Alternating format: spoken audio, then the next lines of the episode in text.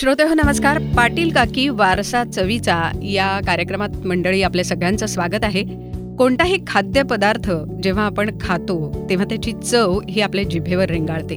आणि केवळ जिभेवर चव रेंगाळत नाही तर ती चव मनात उतरते आणि मग तो खाद्यपदार्थ आपलासा होऊन जातो. पाटील काकी हे नाव सध्या असंच आहे की ज्या पाटील काकींचे सगळे पदार्थ केवळ चवीने आपल्या जिभेवर रेंगाळत नाहीत तर मनात उतरतात.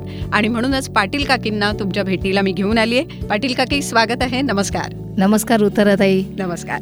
आणि त्याचबरोबर ॲग्नेलो राजेश आपल्यासोबत आहेत. चेअरमन आहेत global saint Angelo's group of कंपनीचे. सर नमस्कार. स्वागत आहे. नमस्कार नमस्कार. खरं तर पाटील काकी वारसा चवीचा असं आपण जेव्हा म्हणतोय तेव्हा ही चव अनेक वर्ष पिढ्यानुपिढ्या पुढे जाते. एक वारसा तुम्ही पुढे नेताय.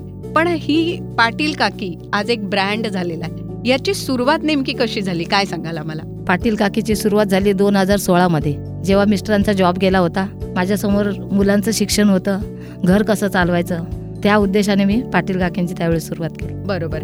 पण सुरुवात करताना कशापासून सुरुवात केली? म्हणजे खाद्यपदार्थ तर इतके असतात पण नेमकी सुरुवात कशापासून झाली? आणि पाटील काकी हे कुठून आलं नेमकं? पाटील काकी म्हटलं की एक आईच्या हाताची चव किंवा जे प्रेमाने किंवा मायेने आपण जे लोकांना खायला देतो आणि. घरी त्यावेळी जे पण पदार्थ बनवायचे शिरा म्हणा पोहे म्हणा जे काही आपण नाश्ता बनवायचं तर ते बनवतानाच आजूबाजूची लोक विचारायला यायची आज फार सुगंध छान येतोय.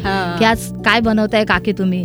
असं जेव्हा ते यायचे मग आपण थोडं देतोच असं शेजारी किंवा एकामेकाला द्यायचा लाईक बघ आज मी आज शिरा बनवलाय किंवा उपमा बनवलाय किंवा आणि काही पदार्थ बनवले ते एकामेकाला द्याय खाऊन झाल्यानंतर पुन्हा ते घरी यायचे आणि सांगायचे काकी फारच छान आहे हो तुमच्या हाताला खूप चव आहे वा सुरुवातीला कोणकोणते पदार्थ केलेत? सुरुवातीला मी शिरा पोहे उपमा म्हणा इडली म्हणजे नाश्ता वगैरे असं करायचो. किंवा सणवार असला की आपलं पुरणपोळी म्हणा.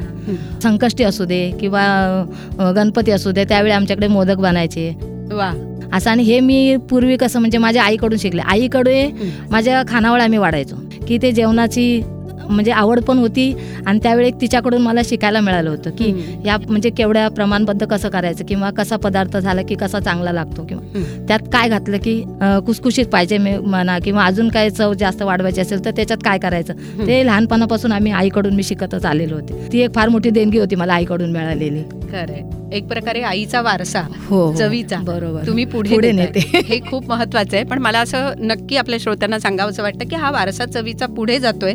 आणि पाटील काकी तुमच्या मदतीला नक्कीच धावून येणार आहे. खरं तर या सगळ्यात ॲग्नेलो राजेश मला तुम्हाला विचारायचं आहे की आज एक ब्रँड मोठा झालाय. पण एक मराठी माणूस एक मराठी स्त्री आज आपल्या कुटुंबासाठी उभी राहिली. केवळ ती कुटुंबासाठी नाही उभी राहिली तर समाजासाठी उभी राहिली असं मी म्हणेन. तुम्हाला यात सहभागी व्हावं असं कसं वाटलं? सामाजिक बांधिलकी आणि सामाजिक उद्योजकता याच्याकडे वळण माझं लहानपणीपासूनच होतं. तेरा कोटीची आबादी आहे महाराष्ट्र राज्याची आणि एवढ्या लोकसंख्येपर्यंत पोहोचण्यासाठी जी ताकदीची गरज लागते ती ताकद पुरवायचं मी काम या कंपनीसाठी करतोय. तर फक्त भांडवल नव्हे तर त्याच्या व्यतिरिक्त ॲडव्हर्टायझिंग मार्केटिंग तुमची फॅक्टरी मोठी कशी करावी त्याच्यामध्ये आधुनिक यंत्रणं कसे लावावे त्याच्यानंतर बिझनेस स्ट्रॅटजी कशी करावी मॉडर्न ट्रेड त्याच्यानंतर मोठे मोठे प्लॅटफॉर्म्स त्याच्या व्यतिरिक्त टेक्नॉलॉजीचा वापर या सगळ्या इनपुटच्या मार्फत आपण पाटील काकीला एक फार मोठी संस्था कशी बनवू शकतो? मराठी असल्यामुळे आणि महाराष्ट्राच्या असल्यामुळे आणि यांचे सगळे पदार्थ ट्रेडिशनल महाराष्ट्रीयन पदार्थ असल्यामुळे माझं ह्यांच्यावर लक्ष गेलं आणि मला हे आवडायला लागलं.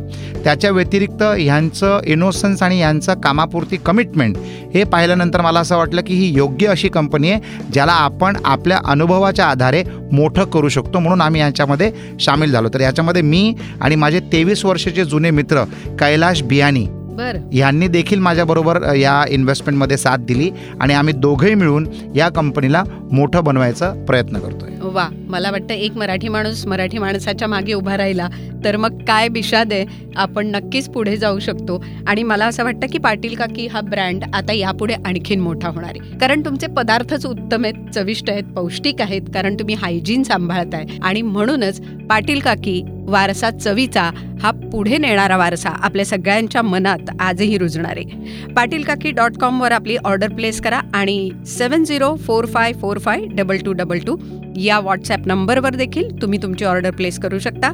नंबर पुन्हा एकदा सांगते seven zero four five four five double two double two. वारसा चवीचा या कार्यक्रमात आज आपण इथेच थांबतोय. पुन्हा भेटूया पुढच्या भागात. धन्यवाद.